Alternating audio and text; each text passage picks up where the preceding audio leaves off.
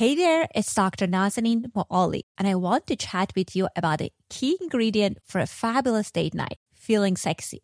And come on, let's be real. What you wear plays a big part in how you rock that confidence. That's why I'm thrilled to introduce you to Quince. Quince brings you premium European linen dresses, blouses, and shorts starting at just $30 along with washable silk tops, 40 karat gold jewelry, and more. And guess what? All their goodies are priced 50 to 80% lower than similar brands. By teaming up directly with top factories, Quince skip the middleman and hands us the saving. Plus, they stick to factories with safe, ethical practices and top-notch fabrics and finishes. How awesome is that? Picking from Quince's website was tough because they have a ton of fabulous choices. I ended up going for their 100% washable silk sleep dress in champagne. And let me tell you, my husband was floored. He's convinced whoever rocks this is in for a blast. I'm going to record some content on that dress so you can see how fabulous is that dress. Elevate your date night style with Quince. Pop over to quince.com slash sexology for free shipping on your order and 365 day returns. That's quince.com slash sexology to get free shipping and 365 day returns. Quince.com slash sexology.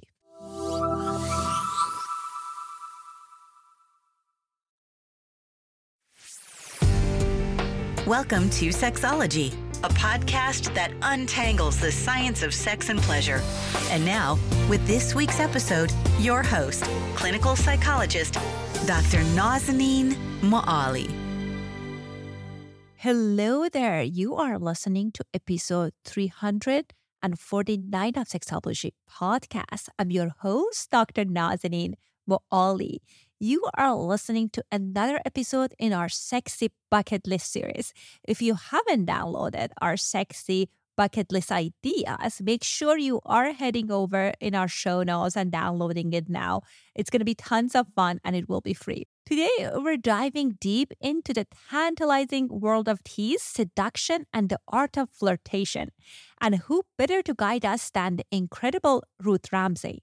Ruth, an acclaimed adult sex educator and coach, lights up rooms with her upbeat, pleasure led approach to sexuality.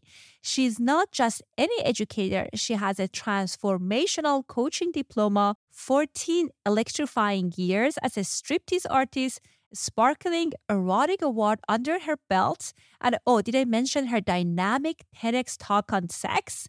Ruth's mission to champion shame free conversation about sex. In today's spicy episode, we're asking Ruth what's the secret sauce behind the masterful teasing? How does our body language speak louder than words? And how can we craft an alluring narrative that leaves our partner yearning for more? And for those of you dipping your toes into the world of role playing or exploring fantasies, fear not. Ruth has got the best tips to help you navigate this exciting train.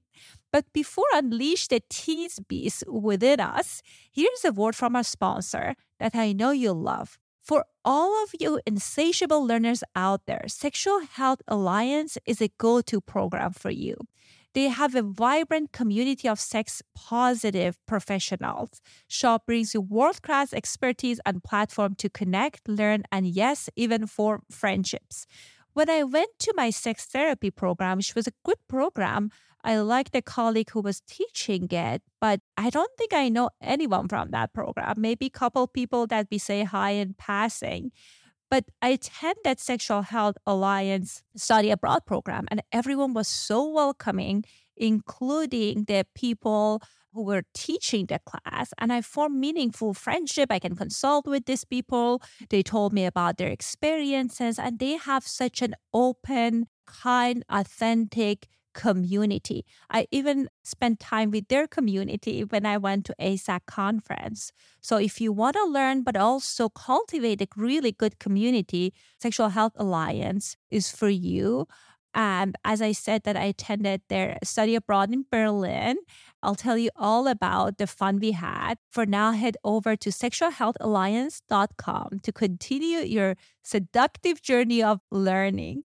All right, guys, let's jump into today's episode and discover the art, science, and sheer thrill of teasing. Hello and welcome back to another episode of Sexology Podcast. I am so excited to welcome Ruth Ramsay to our show. Ruth, welcome to our show. Thank you so much for having me. Well, I wanted to start with telling this story. I was just sharing with you. You were so generous. I think like it's been now a year or so ago. You gifted me a class you were teaching on dancing, seductive dancing, right? And I got the notification. I was very excited about it.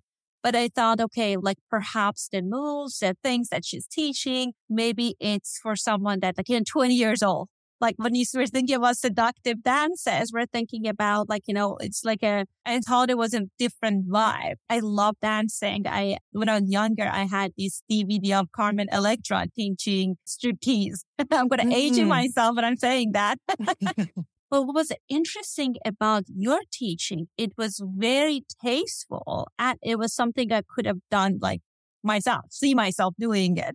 Because they always talk about brand of sexuality and how, how it's important for people to feel, what am I doing? It's me, right? We don't want to kind of copy someone else. So I love that class and workshop. And thank you so much for gifting me that workshop. And that's why we're thinking about talking about teasing. I was like, oh, Ruth, she's a coach. She has a dancing background. So I'm so excited that we're having this conversation today. Wonderful. Well, I was so pleased when you accepted the invitation to the striptease workshop and then attended as well. I was like, wow, Nazanin's on the workshop. And I'm delighted to hear that you enjoyed it so much.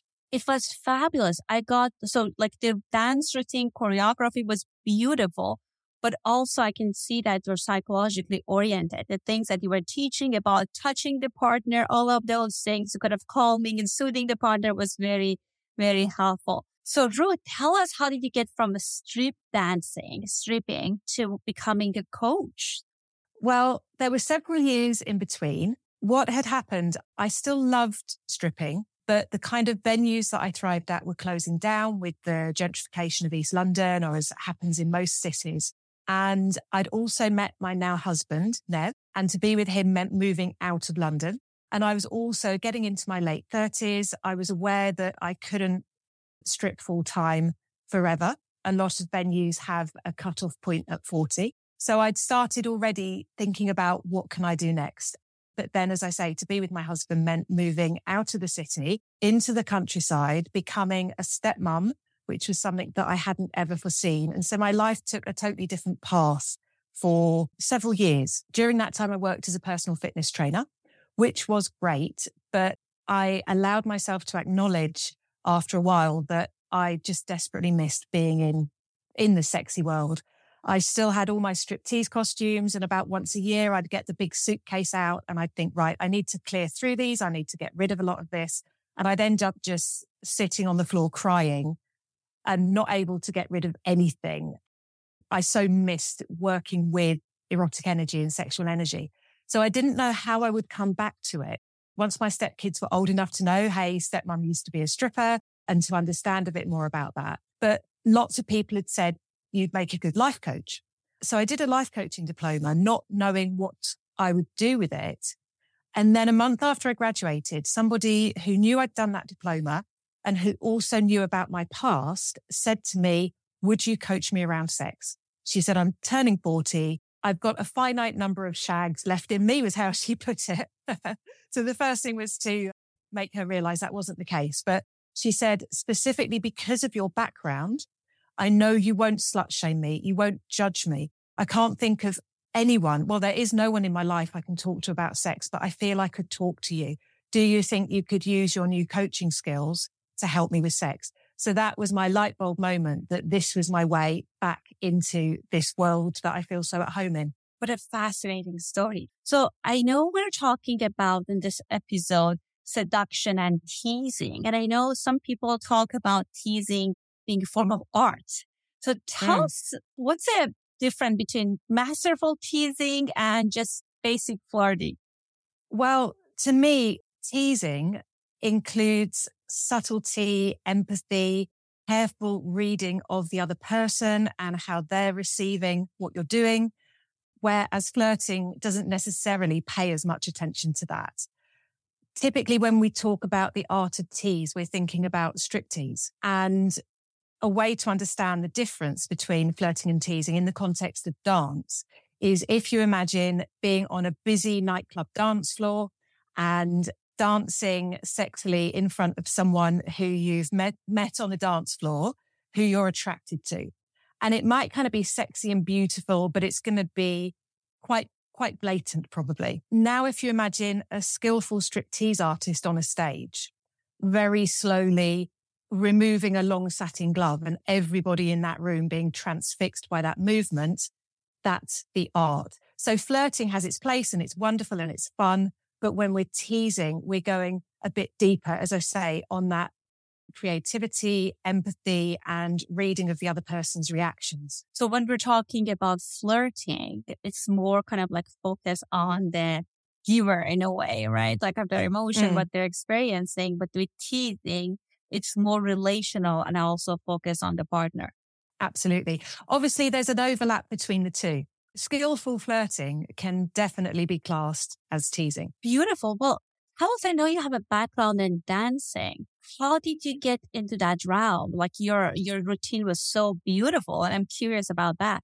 Well, it had always been my fantasy since I was quite a small girl.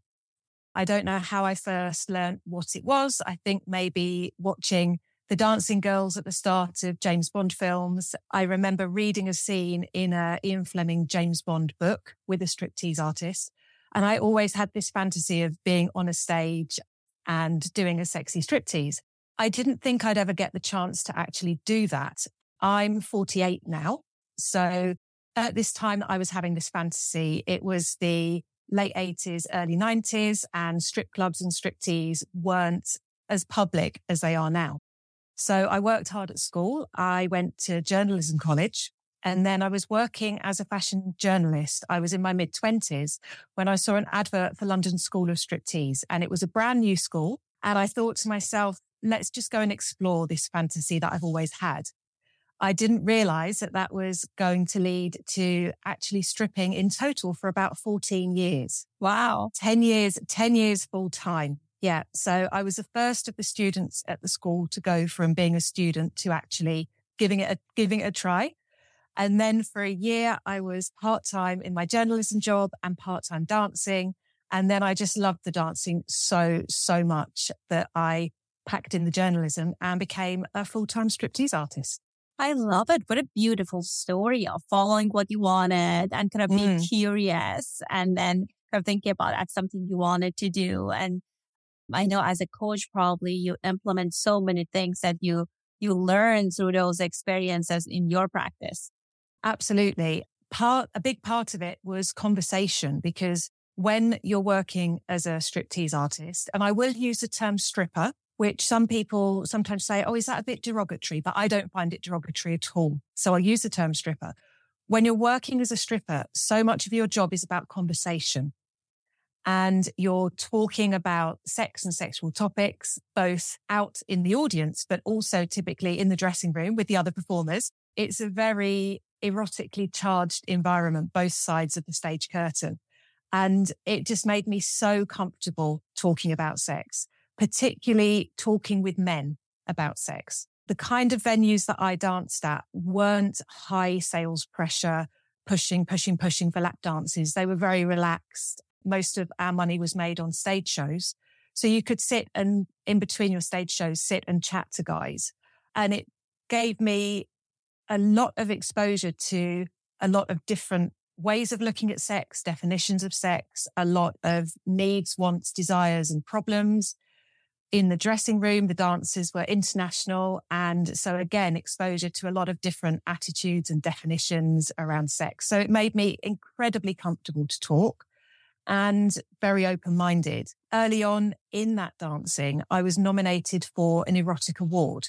So this is an annual award show that still happens in the UK that has categories including striptease artist of the year, sex worker, writer, film, etc., etc.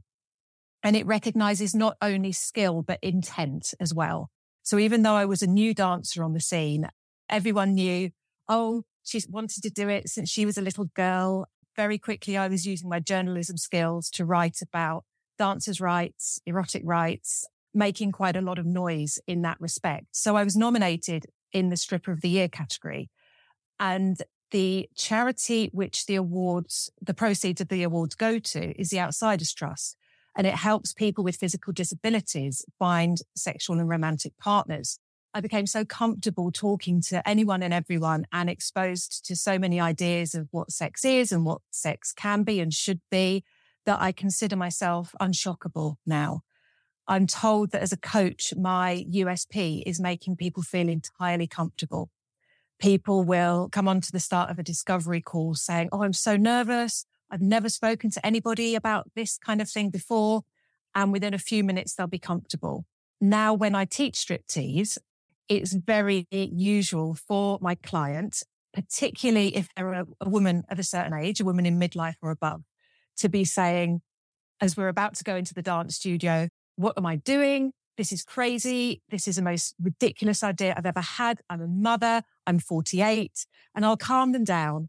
And within five ten minutes in that dance studio, they're entirely comfortable. And I think what they're tuning into with the dancing and the coaching is my comfort level. And that comfort level has come from all those years of stripping. Definitely.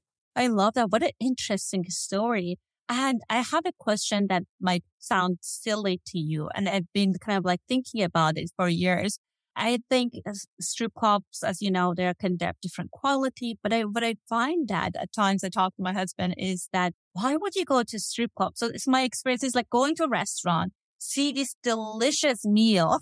They're taking it around and you're just not eating. So you said like you talk to lots of people that come in mm. to strip clubs. What are some of the motivation that takes people to kind of watch the show? Some people myself included, just simply love to be in an erotic environment, in an erotically open minded space, and don't require that then to lead to anything else.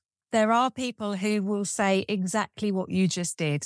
I would be talking to people outside of work and they might say, a guy might say, Oh, I never go to strip clubs because it's like having a delicious plate of food put in front of you and not eating. So for some people, it doesn't work. But for other people, just being in that environment and allowing themselves to be comfortable as part of that environment in its own way, I think is very enriching. Linked to that, I think being seen as an erotic being, as a sexual being is very, very important. I think it's part of human connection and the human experience.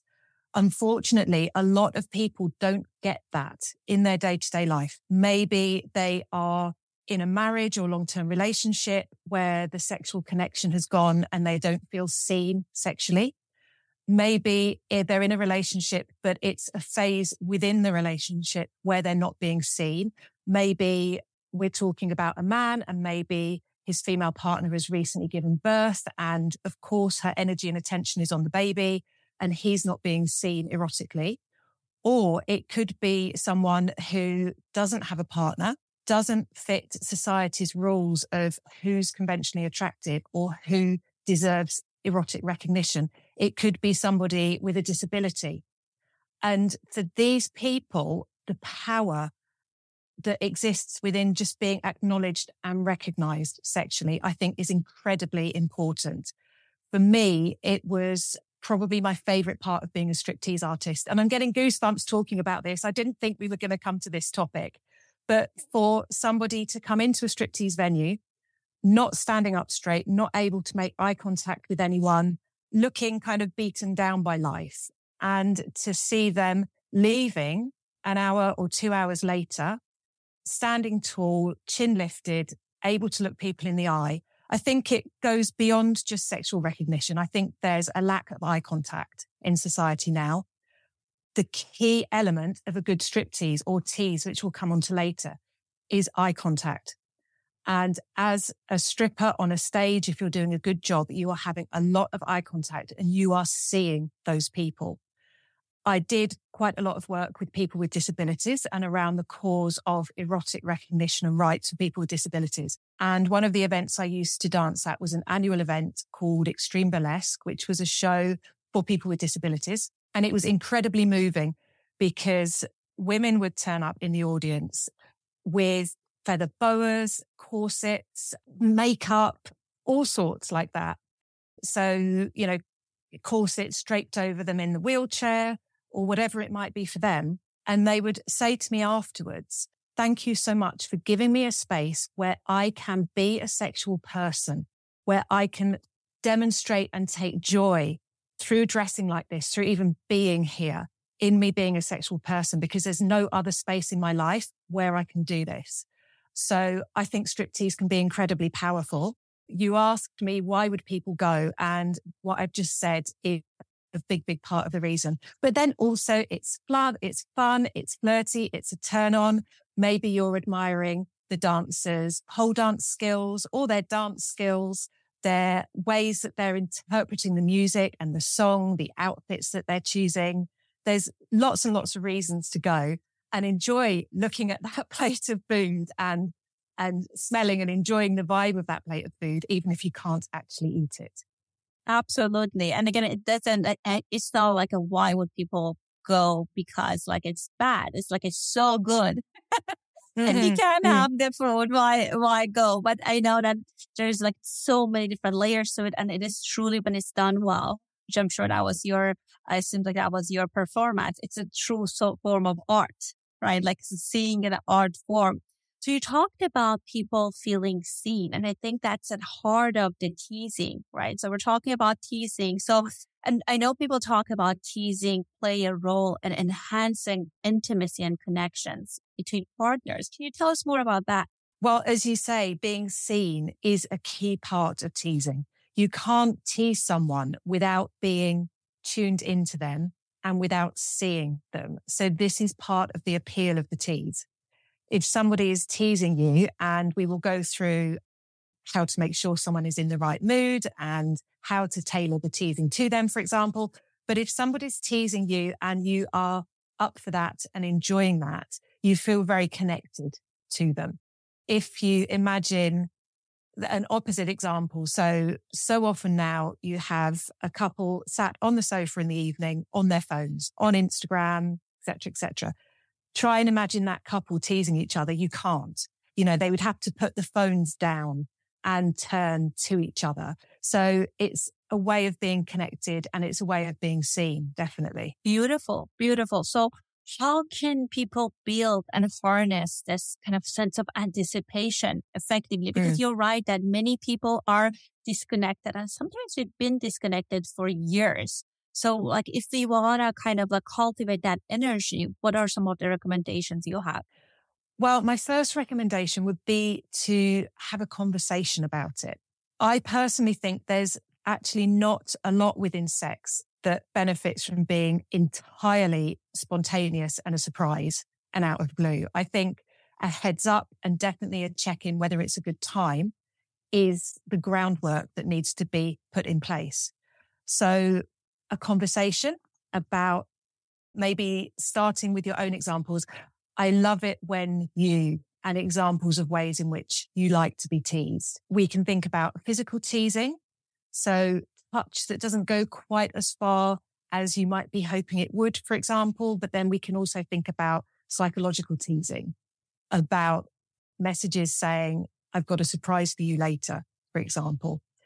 But with all of that, I do recommend checking in first that it's the right time. An example I'll give here is if we think about your partner slapping you on the backside and about how con- sensation is context dependent like that. So if you're in a bad mood, your mind is occupied with something negative that's happened always stress and your partner walks through, doesn't read that body language at all and slaps you on the backside, you're probably not going to be happy at all. Whereas if it's, if you're relaxed and things are already flirty and they do that, you'll react in a very different way. If you're not ready for teasing and your partner starts teasing you, it can be downright irritating. So as the partner who maybe is in a bit of a teasing or playful mood, just to check in, say, are you up for a bit of fun? How are you doing? What mood, what mood are you in? And just checking in if it's okay. Are, are you up for a bit of playtime? And so then from that point to start gently teasing, we need to be attuned to what works for our partner. And this is where the conversation comes in. So it might be that one person, you might think, oh, I can imagine teasing my partner by pretending to be a kind of naughty, spoiled brat and sticking my tongue out at them and not doing what they ask me to do. For the partner, that might be the worst thing they can imagine. It might remind them of bad memories with exes or something like that. So to have a conversation, if we were to get a bit teasy and a bit flirty, what would work for you? That can help avoid those kinds of misunderstandings. I love that kind of like checking in with the partner. I think the wording that you use, are you up for some fun? Right? It's, mm. it's such a great way of inviting the partner to the space. It doesn't seem mm. like mechanical, but in a way it's kind of like playful and fun. So I think that's, that's a great way of putting it. And I agree with you that some of us that are just like very in the zone of doing different things, we might even miss it if our partner wants to do things or kind of being seductive. You might just be in your own element and they might feel rejected. So it's good that like you're bringing intentionality to the experiences with making that deliberate invitation. And my mm. understanding with seduction and teasing is like increasing the heat. So what are mm. some of the beginner playful like gestures that can be seductive? Well, can I just go back a step? When we're checking in, are, are you up for a bit of flirty fun? We're also giving the partner an opportunity to say no and therefore not put them in a position of pressure. So if you're having a bad day for some reason and you get a cheeky text from your partner with, with various emojis saying, Hey, I've got a surprise for you when you get home. You might feel pressured. Oh no, I'm going to have to respond to this in a way they're going to like. And I don't think I'm in the mood really. But if I tell them that, they're going to think they've done something wrong or I'm going to feel like a letdown as a partner. And what we don't want around teasing is any kind of pressure or stress. If you have started teasing and you realize your partner isn't receiving it well, so they're not making eye contact, maybe they're turning away slightly, then to say something like, should we save this for another day is a way to approach that.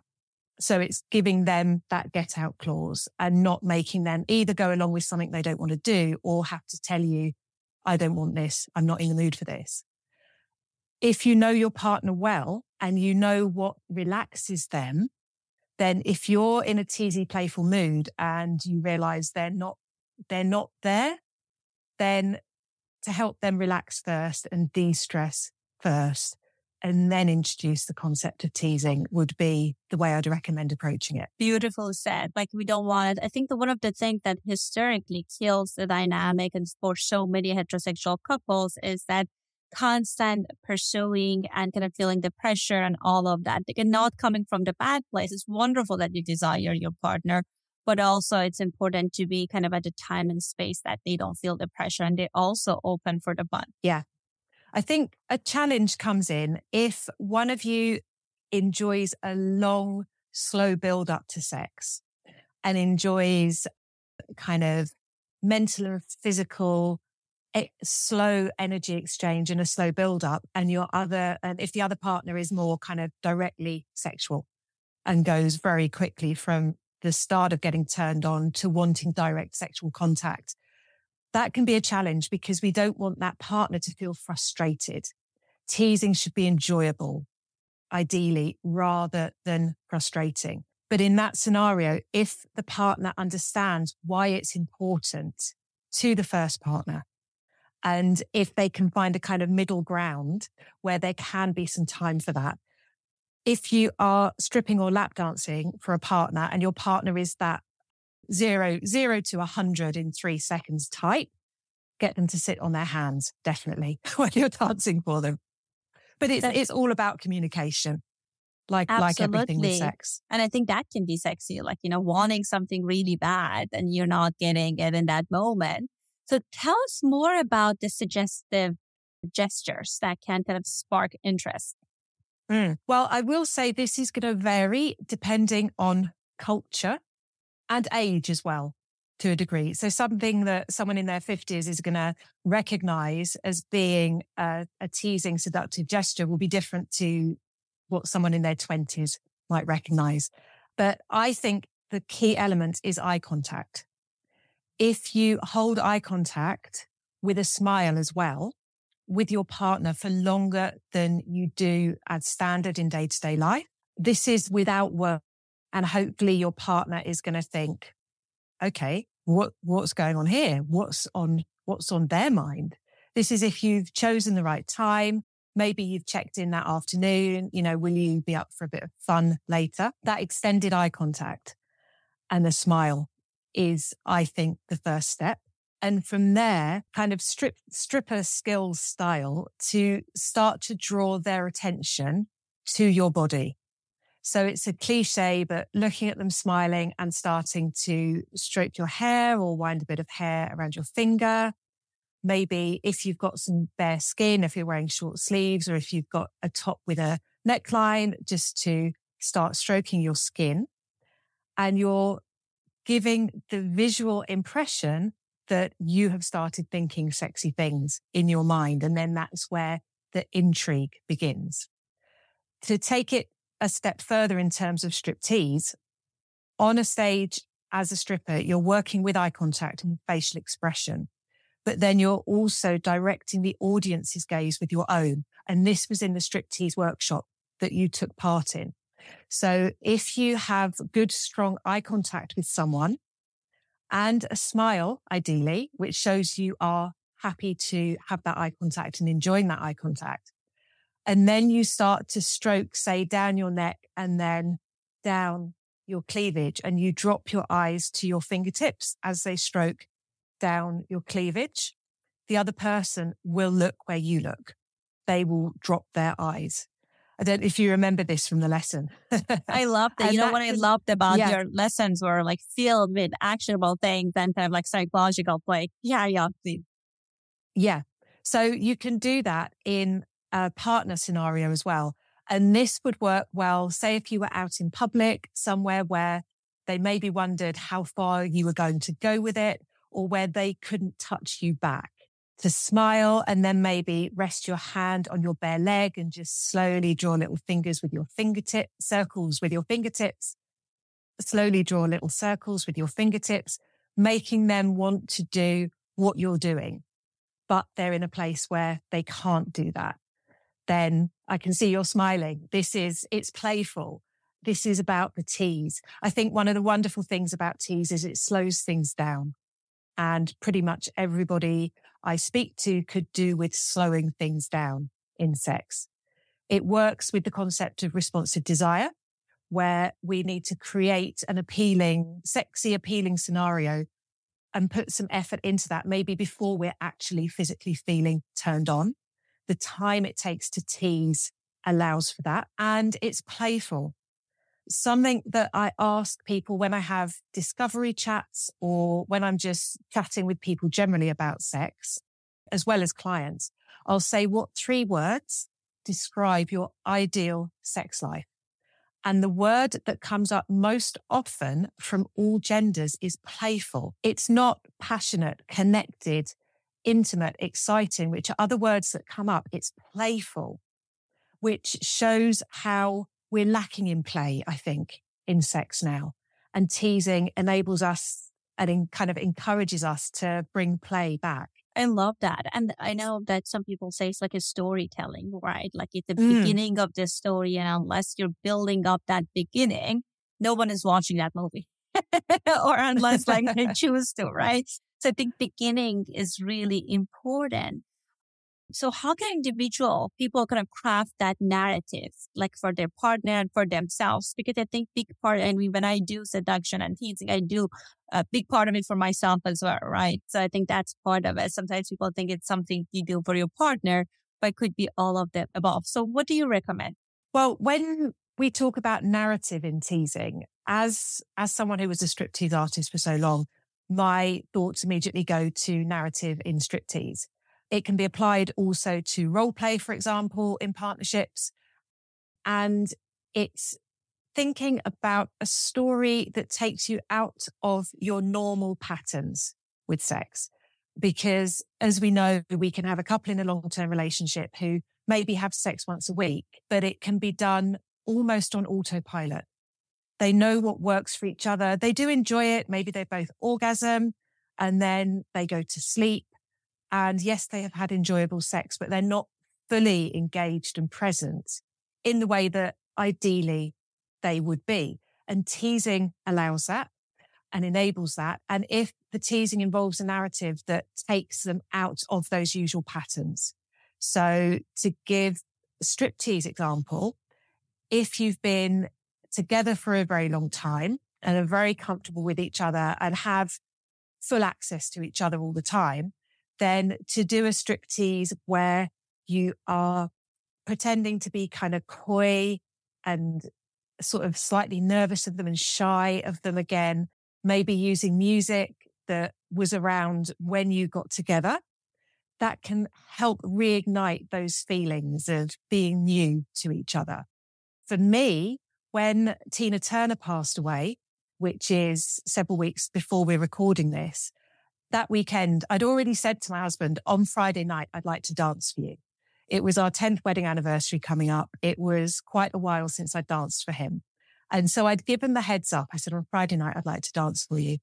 And Tina Turner had passed away that week. So partly as a tribute to her, but partly as a contrast to our usual vibe, I danced to him to Private Dancer, pretending to be disconnected from him, that I didn't care about him, all those lyrics in that song, that he was meaningless, keeping my eyes on the wall. It is the opposite of the usual vibe in our relationship. And that's what made it super hot.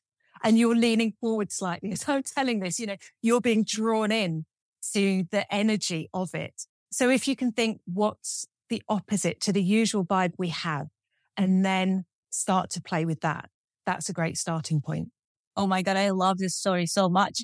the creativity and also how to bring intentionality and attention, right? If you're loving mm. and kind of connected, more of that might not hook the attention, right? Or might not have that, that same impact.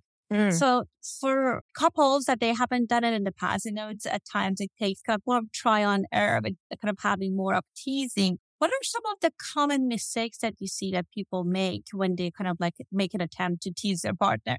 I think the first one would be just choosing the wrong time choosing the time that they feel teasing and playful without properly reading their partner and is it the right time for them? I think if we're new to teasing kind of play, we can be nervous and our focus naturally is on ourselves. And am I going to be brave enough to do this? We need to also be paying attention to the partner to make sure it's the right time.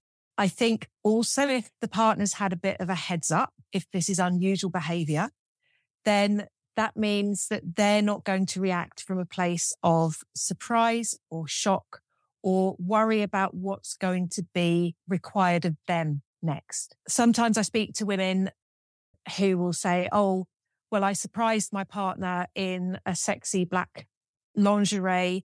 He hadn't seen me anything like in anything like that in years. And it was a total surprise. And he looked me up and down and laughed, or he looked me up and down and said, What have you got that for? And I felt crushed and I put it away and I've never put it on again. And a similar thing could happen in teasing. I mean, certainly if someone was going to try and do a strip tease as a surprise, but what we need to remember is the partner might be shocked or uncomfortable or wondering, what do I need to do in return?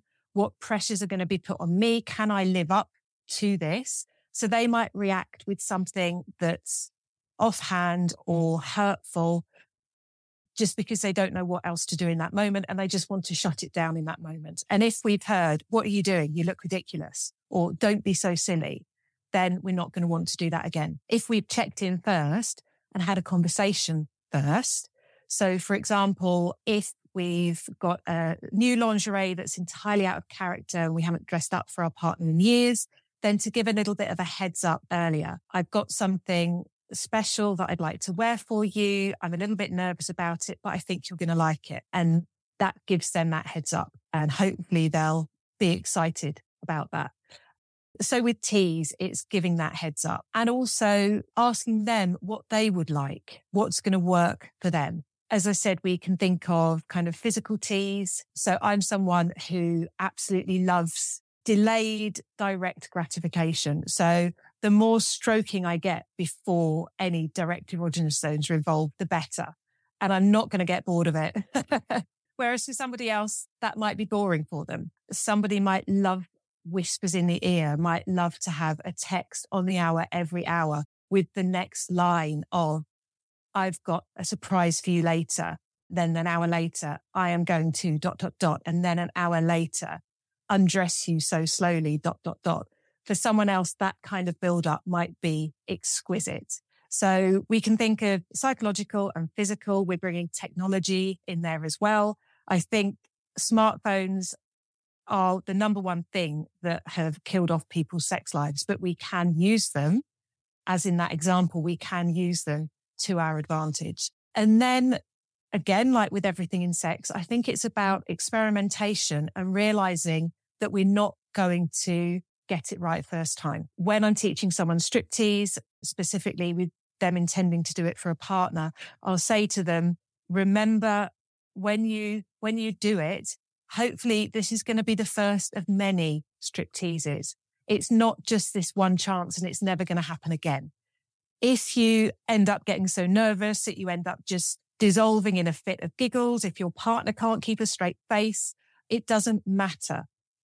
You can, you can do it again a week later, a week later. And with teasing, it's almost a way of getting to know our partner in a new way, getting to know another facet of our partner and of how they get turned on. And so treat it as, as a learning journey and don't worry if it doesn't work first time. I like that a lot. And I think goes both ways, right? So, so sometimes people do things like surprising their partner for the anniversary, birthday. They do a thing that's in the neighborhood of the person wants, right? It might not be quite that, but it is kind of like in that neighborhood. And I mm-hmm. always tell people half the love is there and then no, no love. I don't know if that's a saying or something like that. So like, you know, if you want your partner to be motivated to do that, I think it's helpful to be encouraging right? So it's mm. always, it's important to be, give a candid feedback maybe later on, but it's like a play. Like sometimes people are very kind of like rigid in a way about the script that they have and they can come up not encouraging. So I think like if you're starting and your partner is doing a good enough job, my invitation is for you guys to acknowledge that and kind of be playful with it and just don't go necessarily, as you mentioned, for perfection. So I bet our listeners, they want to learn more about you. You have such a fascinating practice, experiences. So what are some of the places they can get a hold of you? Well, everything I do is summarized on my website, which is Ruth Ramsay with an A, A-Y, ruthramsay.com. And then on Instagram as well. And Nazanin, you know that I'm on Instagram all the time, that I love getting DMs. And on there, I'm Ruth Ramsay underscore. And then every Saturday I write what I don't really call a newsletter because it's, it's not about my news. I write a bulletin called Something for the Weekend, which intends every weekend to give readers something tangible that they can experiment with or that they can try to make their sex life hotter that weekend. And I'm on Substack with that as Ruth Ramsay, or you can sign up to it direct from my website as well. Beautiful. Well, I'm curious. I have to opt in in that newsletter. I like adventure and I love new things. Thank you so much for coming on this show. It was delightful to have you and this conversation. I bet it's going to help many, many of our listeners and hopefully we will have you back in future. I would love to. Thank you so much. And as we draw this episode to a close, let's reflect on the power of teasing, especially within the fabric of long term relationships. In the continuous dance of intimacy, teasing reintroduces that element of mystery and curiosity, elements so often present in the early stages of love. Teasing reminds us that even in the predictability of a long term bond, there's always something new to discover, a new layer to unravel. It's the oscillation between the known and the unknown, between certainty and surprise that keeps the relationship vibrant and alive On a different note, for those of you who've completed our survey, thank you so much. It helped me a lot to see what kind of a topic you're interested in learning more about, what would be useful for you. And we announced the lucky winner in our show notes. So we just did a raffle. We put it on the newsletter. Also, check out the show notes to see who's the lucky winner or lucky winners because we're giving three Amazon gift card. Perhaps to tease our own, we kept you waiting just long enough. Go on, see if fortune has favored you today. At the end, I wanted to also take a moment and thank our sponsor, Sexual Health Alliance. It's one of the best programs out there. I always have heard about the program. I have many colleagues that they teach in that program. Many of our previous guests are supervisors there, but I didn't know how great it is. I attended their sexual health study abroad program in Berlin last spring and it was fantastic. Dr. Justin Lehmiller was teaching about BDSM, teaching about LGBTQI scene in Berlin, and it was truly an amazing experience. Beside gathering good information, what was very unique about their program was that how, first of all, students from all walks of life were getting certification through them whether they were physicians, nurses, ex dominatrix, people from business field. It was such a diverse group, but very welcoming. Whenever I hang out with their students, I personally learn a lot because of their different expertise and curiosity and interest in the field of sexual health, and their classes are top notch. It's actually the only sponsor I ever I approached them. So I was having drink with director at one of the bars in Berlin. I told her your program is so great. You should advertise for it. Because again, I thought it's one of the few programs, but I didn't know how awesome it is. So if you are interested to get your certification in sex therapy, become a sex educator, head over to sexualhealthalliance.com, check out their program. They have tons of conferences, virtual programs that you can check it out. Anyhow, thank you so much for joining us. Until next time, keep the flame alive, keep teasing, and keep exploring the depth and playfulness of love. Thanks for listening to Sexology Podcast. For more great content, visit www.sexologypodcast.com. Please be advised that information presented on this podcast is not a substitute for seeking help from a licensed mental health provider.